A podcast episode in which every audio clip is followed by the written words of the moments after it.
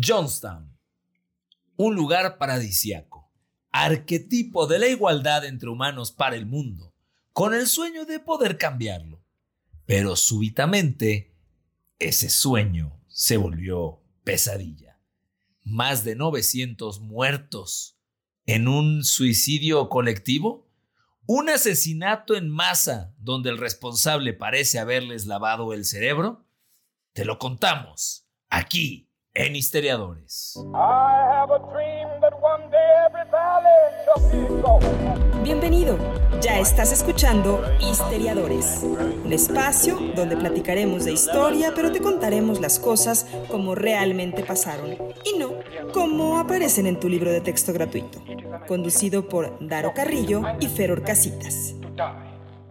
¿Qué pasa, planeta Tierra? Bienvenidos al episodio 38 de Histeriadores. Mi nombre es Daro Carrillo y está con ustedes la reencarnación del Bacardí en persona, Fer Or Craxitas. ¿Qué onda, mi querido crack? Hablando del Bacardí, se me empezó a salivar la lengua y la boca. Pero pues estamos aquí en otro episodio más de Histeriadores y 38, crack. 38. Estamos cerca de acabar. Salud. Salud, mi crack. Bacardíos decía yo, cerca de terminar la segunda temporada ¿Cómo crees, de Histeriadores, crack. Es que. ¿Lo puedes creer? Siento que se fue más rápida la segunda temporada que la primera. Sí, efectivamente. Porque además, toda la segunda temporada fue semanal. Sí. La primera temporada fue quincenal. Como... De hecho, yo creo que es por eso. Yo creo que no, sí más bien, es absolutamente por eso. no, obviamente se fue más rápido porque ahora vamos a la semana. Pero qué chingona evolución. O sea, de cada 15 y, y, a distancia y de repente ya en persona y cada semana y ahí andamos. Y ya está por terminar la segunda temporada de Histeriadores. Hacia allá vamos y probablemente, seguramente en la tercera temporada vendrán cosas nuevas, sorpresas, nuevas secciones. Claro temas mucho más polémicos, pero pues hoy estamos aquí, crack, y hoy estamos por grabar un episodio no, interesante. No, no, no, la neta yo no sabía mucho de este tema, mi crack. Y, y es uno de los que tú sugeriste. no, cuando... déjame interrumpirte.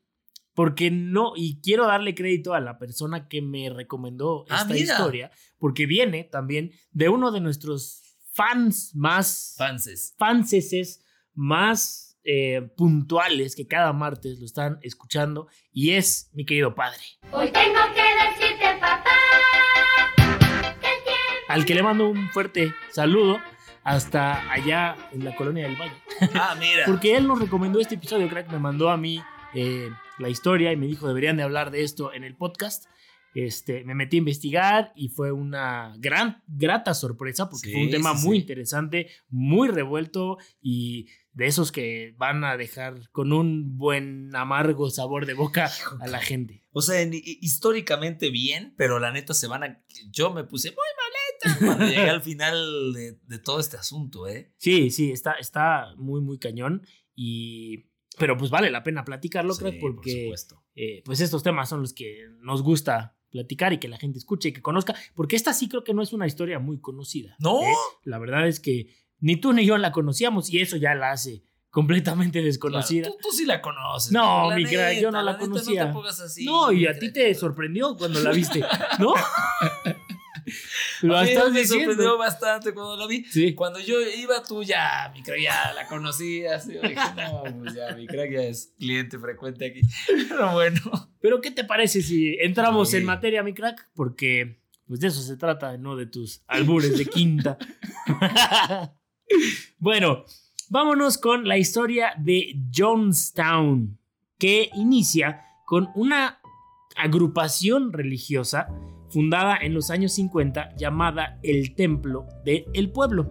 ¿no? Esta fue una agrupación llena de secretos y liderada por un llamativo y peculiar personaje que va a ser el protagonista de esta historia llamado Jim Jones. Es, ¿no? es el nombre más genérico gringo. JJ. Es, J- es Jim Es Jones. JJ. Es como, no sé, Juan Pérez. Sí, es igualito. Bueno, Jones fundó el Templo del Pueblo en su tierra natal, que era Indianápolis, en los Estados Unidos, en el estado de Indiana. Eh, esto fue fundado en la década de los 50 y esto lo hizo con la idea de llegar al ideal socialista, ¿no? Que estaba tan buscado y que era tan perseguido en la época de los 50 en una comunidad donde no existieran fronteras de raza o nacionalidad, ¿no? Él quería hacer una comunidad como igualitaria, todos somos Claro. iguales, todos tenemos acceso a lo mismo, eh, y esta era la idea de fundar este, eh, el llamado Templo del Pueblo, ¿no? Laura Johnson Cole, que fue eh, una de las sobrevivientes de esta masacre que ya les vamos a platicar, ella comentó, estaba en la búsqueda de un lugar donde se luchara por la justicia y se deseara un mundo mejor. Por eso me uní al templo del pueblo. Esta era la filosofía a grandes rasgos de esta agrupación religiosa. Ellos buscaban que hubiera justicia y que se buscara un mundo mejor. El, el templo del pueblo, el pueblo sabio. Ese dijo. mero. ¿Quién lo dijo? Cierto presidente, pero bueno. Jim Jones tenía gran atractivo para captar a miembros a que se unieran a su comunidad todo esto giraba alrededor del discurso altamente seductor. Siempre es el común denominador cada que hablamos de esta gente que está totalmente loca, que, indica, que, mueve masas, siempre son carismáticos, este, simpáticos, adoradores, o sea. Nos estás describiendo, Sí, me encanta. de hecho sí, empecé a verlo, ya luego vi el espejo y dije, ah, cabrón, caray. Nada más faltó decir que era crack también. ¿Cómo vamos a llamarle a nuestra, a nuestra agrupación religiosa? Híjole, crack, sí es una grandísima pregunta. Los Sí podría ser. cracalcohólicos.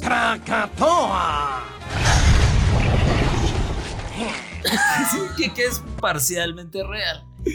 Pero sí tenemos que hacer una agrupación donde... Pero no religiosa. No, religiosa no. Religiosa no. no. De hecho, no tiene que ser un grupo religioso, solo sentarnos a chupar el día de la semana. Todos en círculo con las velas al centro. Y ya. Y listo. Y si, y si queremos hablar de algo, hablamos. Y si no, solamente bebemos. Con el objetivo de hacer un mundo mejor. Mejor, claro. Bueno. Nadie se va a odiar aquí. El chiste es que Hugh Fortson, un ex miembro del templo pueblo, decía, había un canto dentro de las celebraciones del templo que decía, nunca escuché hablar a nadie como habla él. Desde que nací, nadie me habló de esa manera. Porque me imagino que así es como lo estaba diciendo el narrador. Y esa fascinación pronto se convirtió en lealtad, que se transformó, como todo carajo, en fanatismo. O sea, lo empezaron a adorar al buen JJ. Sí. Y eh, pues esto empezó a que la gente lo empezara a seguir, empezara a seguir y que empezara a crecer esta agrupación, ¿no?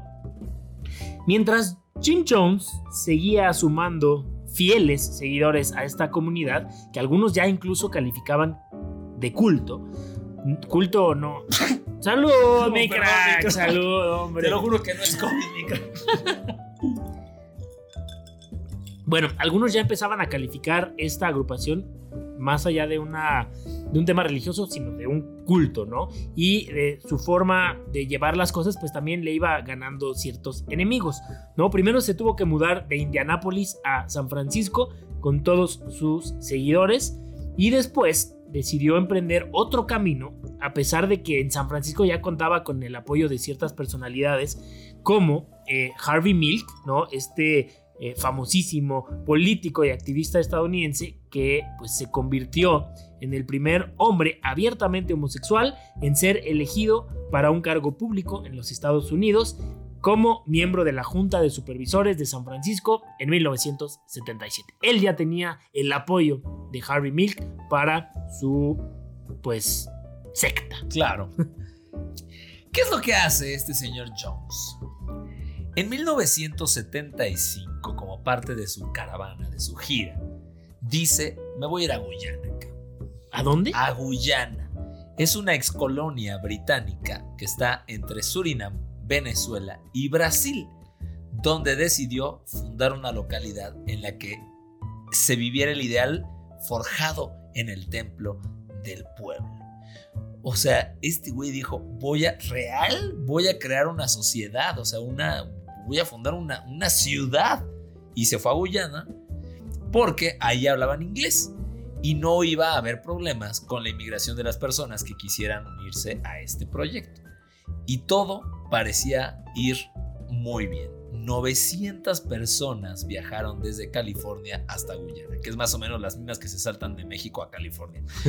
se construyeron casas, se estableció una comunidad de las que muchas personas vivieron y que describían como el paraíso. O sea, imagínate, yo acabo de crear este grupo, tenemos la idea de hacer un mundo mejor, de que haya justicia y somos un grupo socialista.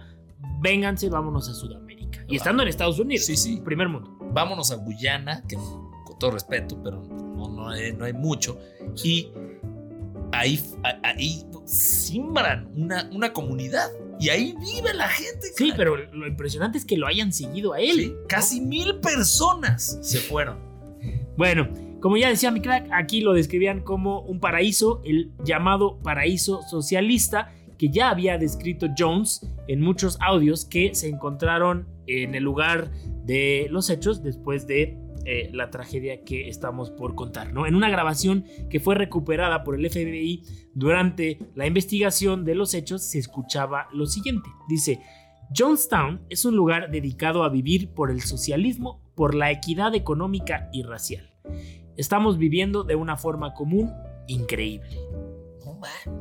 O sea, deben de tenido La gente estaba- más barras, ¿no? Con cualquier licor que te puedas... Ron, ¿no? Sí. Yo creo que ahí sí. Se echaba su ron, el, el buen Jim Jones. sí, se echaba ¿no? su ron. Yo creo que sí. Porque la comida ahí te cae pesado. Claro. Necesitas su ron para... Para, Para que amortigue. Sí. Se crearon granjas que abastecían gran parte de los suministros de Johnstown. Y los que faltaban eran traídos desde la capirucha. Georgetown es la capital de Guyana. Y gracias a un acuerdo comercial con el gobierno de ese país. Pues sí, al país no le, no le vino mal tener a mil personas que estaban teniendo actividad económica ahí. Pero poco a poco, la personalidad de Jones comenzó a volverse errática y celosa.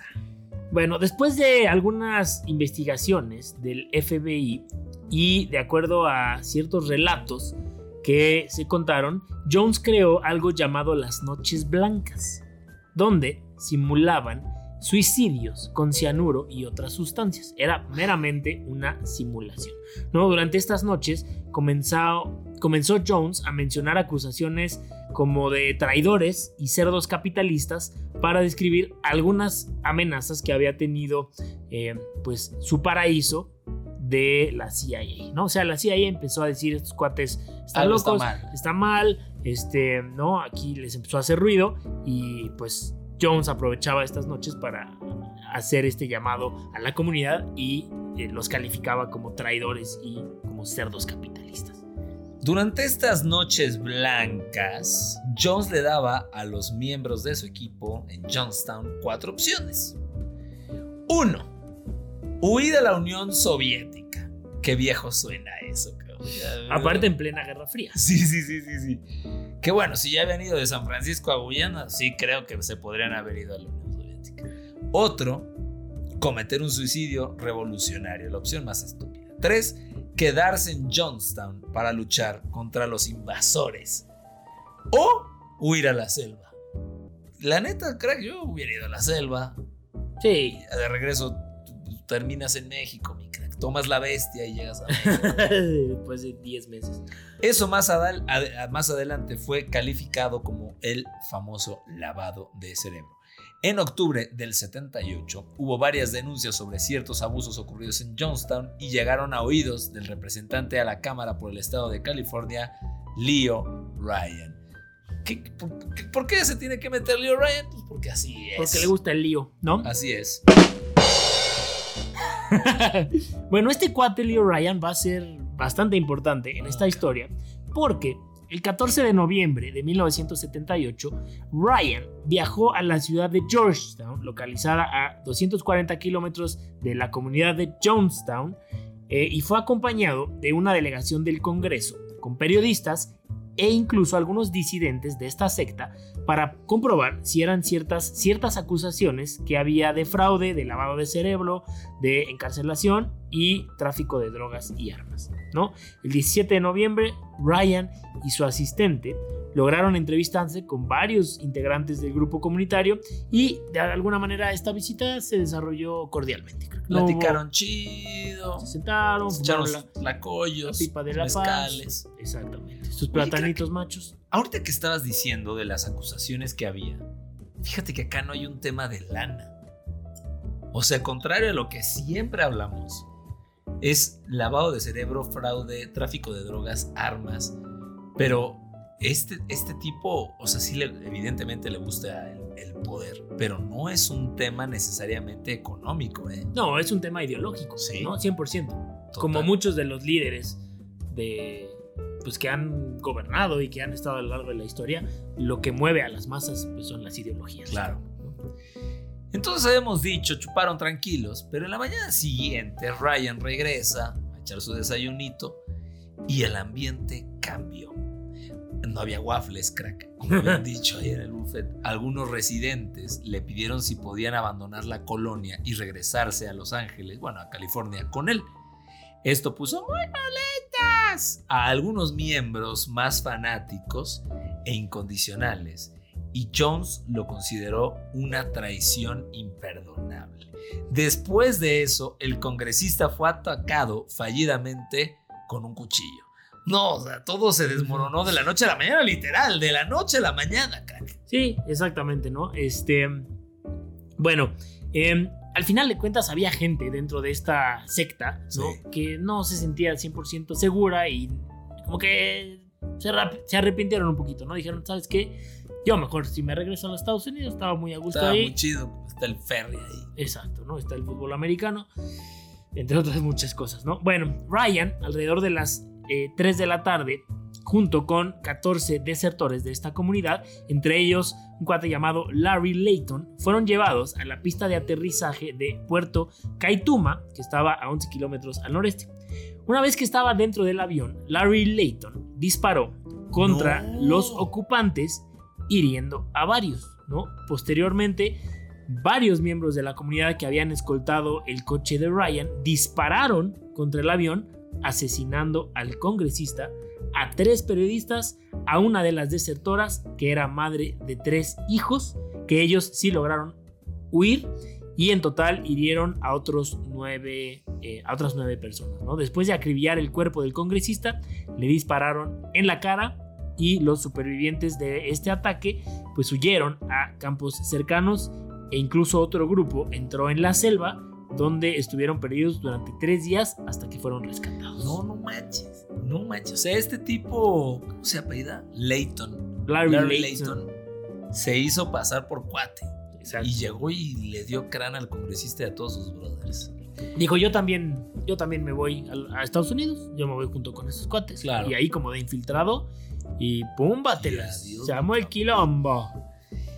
La cordura de Jones desapareció, crack. O sea, Jones estaba pirado, Jo- Jones estaba loco. Es lo que comentó varias gente. El líder mandó reunir a todos los ingredientes de la comunidad a todos los ingredientes de la comunidad, a todos los ingredientes. No, a los integrantes, quiso decir mi crack. Fueron la cebolla, el ajo, eh, la pimienta y al último llegó la sal.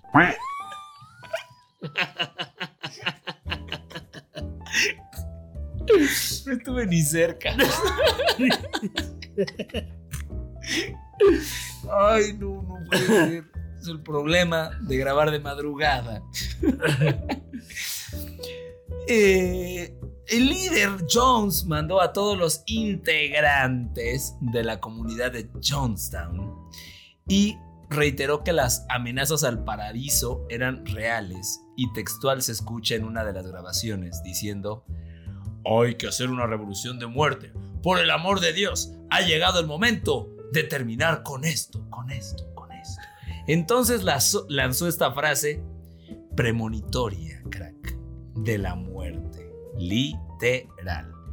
Hemos obtenido todo lo que hemos querido de este mundo. Hemos tenido una buena vida y hemos sido amados. Acabemos con esto ya. Acabemos con esta agonía. Es un tipo, crack, que a pesar de ser así de carismático y todo lo demás, seguro tenía un problema de depresión durísimo. No, además les estaba hablando hermosísimamente, pero incitándolos a morir. Claro. ¿no? Pero con un discurso, como ya habíamos eh, platicado, pues eh, convencedor y, y carismático y convenciéndolos, ¿no? Claro. Eh, muy, muy, muy fuerte esto. Bueno, las secretarias y las enfermeras que ya trabajaban en esta comunidad de Jonestown comenzaron a entregar frascos de cianuro. La gente las bebió y también se lo dieron a los niños y a los bebés. qué hijo de. Hijo de. sí, sí, sí, sí, sí, nos va a quedar. Hay quienes aseguran que no fue un suicidio, sino un homicidio masivo, ya que Jim Jones fue quien obligó a, pues, al pueblo ¿no? a beber e inyectarse el cianuro, empezando por los niños, quienes pues no iban a cometer un suicidio, sino que se les dio el cianuro mezclado con alguna bebida, mientras algunos bebés fueron arrancados de los brazos de sus madres para ser inyectados, y también a los ancianos. O sea, de las 900 personas y pico que se fueron, y más los que se murieron cuando se fueron en el avión del congresista o intentaron, este güey los convenció, slash, obligó a que se metieran cianuro. No manches. Jones decía que la muerte es transitoria a otro nivel, lo cual pues, puede ser verdad. Y esto no es un, un suicidio, sino un acto revolucionario. Una de sus seguidoras llamada Christine Miller se oponía a la muerte, pero la gente la insultó, la violentó y finalmente pues le dieron cráneo. Los niños, adultos y ancianos murieron a causa del cianuro y aunque usted no lo crea, mis amigos, murieron más de 900 personas ese día a causa de intoxicación por cianuro. todos al mismo tiempo, todos en el mismo lugar, todos el mismo día, ¿no? Hijo de y su contra concha de su es, es, es impresionante, es de no creerse, ¿no? Eh, se dice que fueron 913, hay otras fuentes que dicen fueron 918, pero bueno, más de 900, este, ¿qué más da? Es un friego de gente, ¿no? Jones fue encontrado muerto después, entre otros dos cuerpos. La muerte fue causada por una herida de bala en la cabeza que no se sabe si fue infligida por él mismo o si obligó a otra persona a asesinarlo. Y esto es algo que nunca se sabrá. No, ¿no?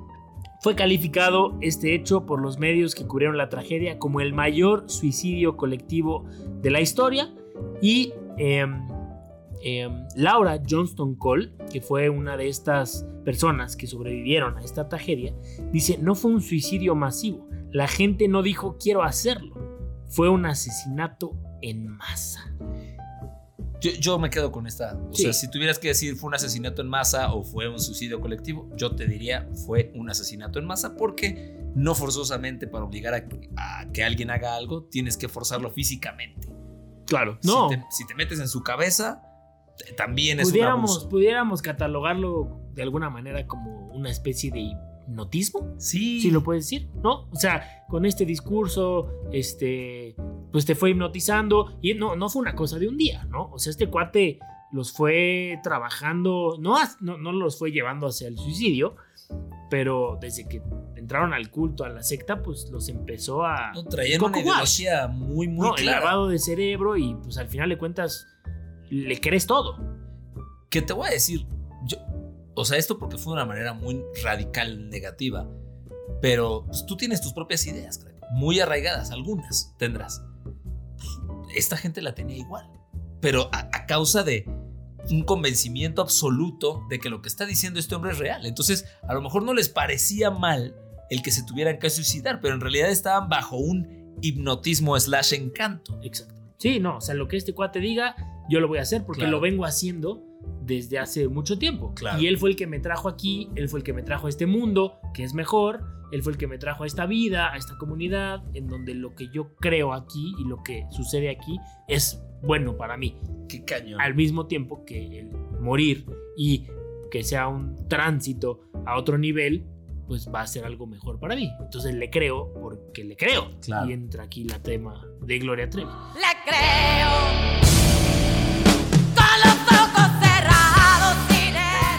Sí, sí, sí. Ojalá que sí. Sí, No, sí. sí, por supuesto Sí, que sí. por supuesto que sí. Bueno, mi crack, ahí está la historia. Tristísimo, está muy cañón. ¿no? Esta persona se llevó a casi mil personas de, de California a Guyana y luego hizo que Y- todos se murieran. Y de cajón. Está muy perro. Pero lo que está más perro aún son las efemérides. A cargo de Fer Orcraxitas. Vámonos rapidísimo después de este interesantísimo episodio con las efemérides de un 13 de julio, pero de 1974, porque el escultor y profesor Erno Rubik inventa el famosísimo cubo de Rubik, un rompecabezas mecánico tridimensional en la ciudad de Budapest. A mí, mira, no sabía que era húngaro. Era húngaro, de allá de Hungría. ¿Lo has tratado de. de. de. ¿qué es? Este, de ¿Resolver? resolver, sí. Sí, lo he tratado y lo he logrado. No. Te lo juro. ¿En serio? O sea, obviamente no de, de así de lo agarro y lo resuelvo, no. Hay, hay una metodología para resolverlo. Pero me, me estás diciendo, mi crack, que seguiste una metodología para resolver esto. Sí, crack. Ay, cabrón. Te lo juro que sí. No, no, sí te creo. Te lo juro, no tengo por qué mentir. No, no, los cracks ¿Cuándo- no se mienten. ¿Cuándo, Podemos cuándo ser he borrachos y muchas cosas. Exacto.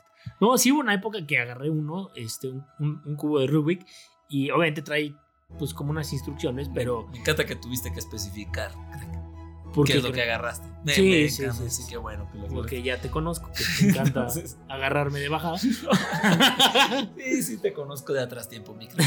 Bueno, pero el chiste es que eh, es, es muy interesante porque no siempre se resuelve de la misma manera, evidentemente, ¿no? Porque no sé cuántas formas hay, pero es como si fuera un- una especie de videojuego, ¿no? Dependiendo de dónde estás, en qué mundo, en qué escenario te encuentras, es lo que pasa, es la manera en la que lo vas a resolver. Ok.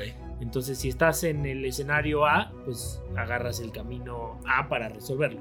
Pero si estás en el camino C, agarras el, pues la forma C de resolverlo. Pero te sientes un genio. O sea, yo cuando la primera vez que lo hice y que lo resolví, me tardé mucho, pero sí logré resolverlo. Y te sientes así de. Sí, sí, sí, O sea, sí, sí. Stephen Hawking se queda Darwin, estúpido. Newton, Sí, no, este, Darrow, todos, todos estos güeyes. Qué cañón, mi crack. Sí, muy interesante. Originalmente se llamaba El Cubo Mágico eh, y este rompecabezas fue licenciado por Rubik para ser vendido por una compañía llamada Ideal Toy en 1980, el cual se ganó el premio alemán al mejor juego del año en la categoría de rompecabezas y hasta enero del 2009, hace no mucho, se han vendido 350 millones de cubos en todo el mundo, convirtiéndolo no solo en el rompecabezas más vendido, sino que ya es considerado en general el juguete más vendido en todo el mundo. Sí lo creo. Sí, sí está cabrón. Sí, definitivamente. Es, aparte es parte ya de la cultura pop. ¿no? Sí, O sea, es- sí. pues, o sea, tú dices cubo Rubik, Sí. pues todo el mundo lo ubica.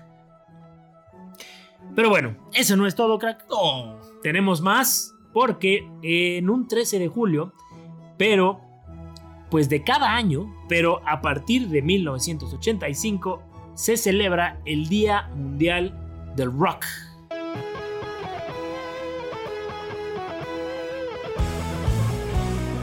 Madre, qué gran. Esta, esta cuando me mandaste esta efeméride, la neta me, me voló la cabeza. Crack, te lo voy a preguntar. Échala, crack. Tu grupo de rock más favorita del mundo entero para siempre, ¿cuál es? Híjole, no sé si sea considerado rock, pero lo voy a decir porque es mi podcast y me vale madres. No. Luis Miguel. Eh, yo creo que Paul McCartney. Every day she takes a morning bath, she wets her hair, wraps a towel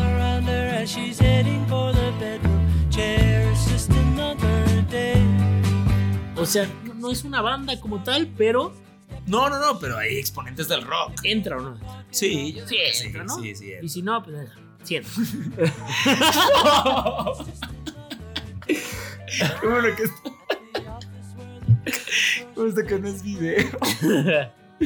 sí, crack, el, el concierto más cañón de música eh, que yo he ido en mi vida fue Paul McCartney.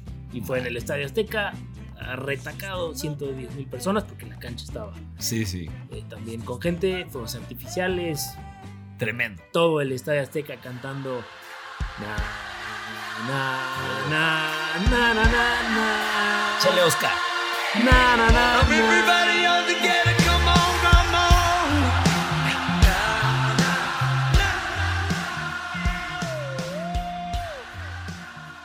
Y así, fue, o sea, fueron unas emociones impresionantes. Y a partir de ahí se convirtió en mi banda favorita de, de rock. Para ti, crack. Mira, también es una variante del rock. Pero yo soy amante de los Strokes.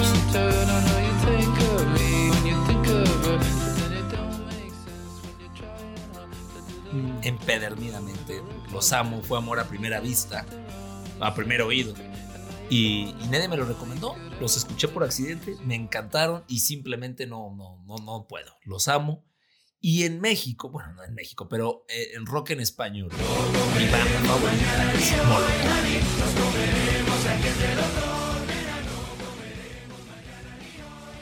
Y los voy a amar por siempre para siempre. Significaron, porque además fue mi, mi rompimiento musical cuando estaba más chavo. Y, y era lo que escuchábamos en las finales de la primaria, secundaria. Y la neta, a la fecha lo sigo. Yo creo que es la banda que más he visto en mi vida. Entonces, esos serían mis exponentes del rock. Grandes exponentes eh, y buenos eh, exponentes de Sí, México, sí, ¿no? sí, el, buen Molotov, este, El buen señor Molotov. el John Molotov. Pero nos encantaría que la gente en redes sociales, en Facebook, en Twitter, en Historiadores Oficial o en Instagram, arroba historiadores, nos diga cuál es su banda favorita del rock para pues, echar la discusión. Oye, y nada más para complementar por qué fue o por qué es en un 13 de julio que se celebra el Día Mundial del Rock, fue porque eh, en esta fecha se conmemoró la, bueno, no se conmemoró, se llevó a cabo la realización de un mega concierto muy famoso llamado el Live Aid, que fue el 13 de julio de 1985, el cual contó con la presencia pues, de muchas bandas eh, importantes que venían de Europa, de los Estados Unidos, ¿no? Entre ellas este, Queen, U2, Dire Straits, Black Sabbath, Led Zeppelin, eh, Paul McCartney, Phil Collins, Tina Turner, Mick Jagger, Eric Clapton. O sea, fue un ¡Qué locura! ¿no? O sea, qué, locura, locura! de, de- concierto. Y el objetivo de este concierto fue para recaudar fondos para beneficio de Somalia y Etiopía, entre otros países que atravesaban por una crisis severa de hambre, ¿no? Eh, obviamente este evento, pues con ese eh, line-up, eh, tuvo un éxito que traspasó todas las fronteras de los lugares donde se desarrolló y pues finalmente terminaría motivando la declaración a partir del siguiente año, es decir, de 1986, que el 13 de julio iba a ser el Día Mundial del Rock como homenaje a este evento del Live Aid y pues a la gran convocatoria de artistas que generó por motivos meramente humanitarios, crack. Muy bien. Esa es la historia del Día Mundial del Rock, pero eso no es todo, mi crack. Oh, Te veo ya ávido con ya las... hasta, me, hasta me fonde esto. Sí, cabrón. crack, ya te acabaste eh, tu agüita de coco. Mi whisky. Pero tenemos el daro curioso para cerrar eh, nuestro episodio de hoy. Checa nada más esta madre. A ver, crack. En 1881, Sunanta, una princesa de Tailandia, falleció debido a que cayó de una embarcación. Y aunque había gente, ahí había banda, inclusive sus propios sirvientes, nadie la pudo salvar. O sea, ella estaba ahí ahogándose y pidiendo ayuda. Nadie Pero la ¿por qué pudo nadie se aventó y la rescató? Crack, porque era penado con pena de muerte, valga la redundancia, tocarla. Y entonces nadie se atrevió. O sea, era virgen. era, sí, también era niña cuando sucedió. Ah. sí, sí, era virgen y era niña.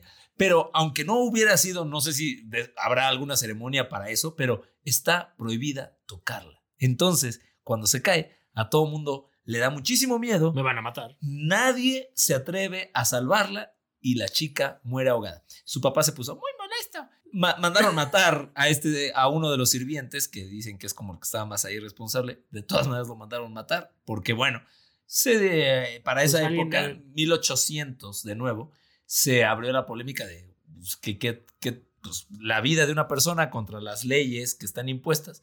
Pero qué tal que sí la salvan y te matan. No, pues no. Pues está cañón. Pero pues igual no la salvó este güey. Y, ¿Y se mató? se murió. ¿Y lo mató? Así es. No, pues no.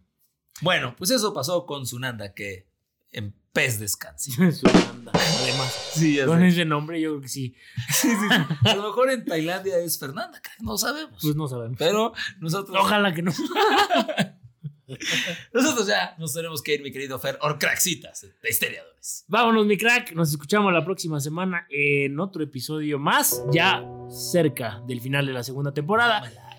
Con mucha emoción, pero pues por hoy, eso es todo, mis queridos amigos histeriadores. Así pasaron las cosas. Nos vemos, mi crack. ¡Vámonos!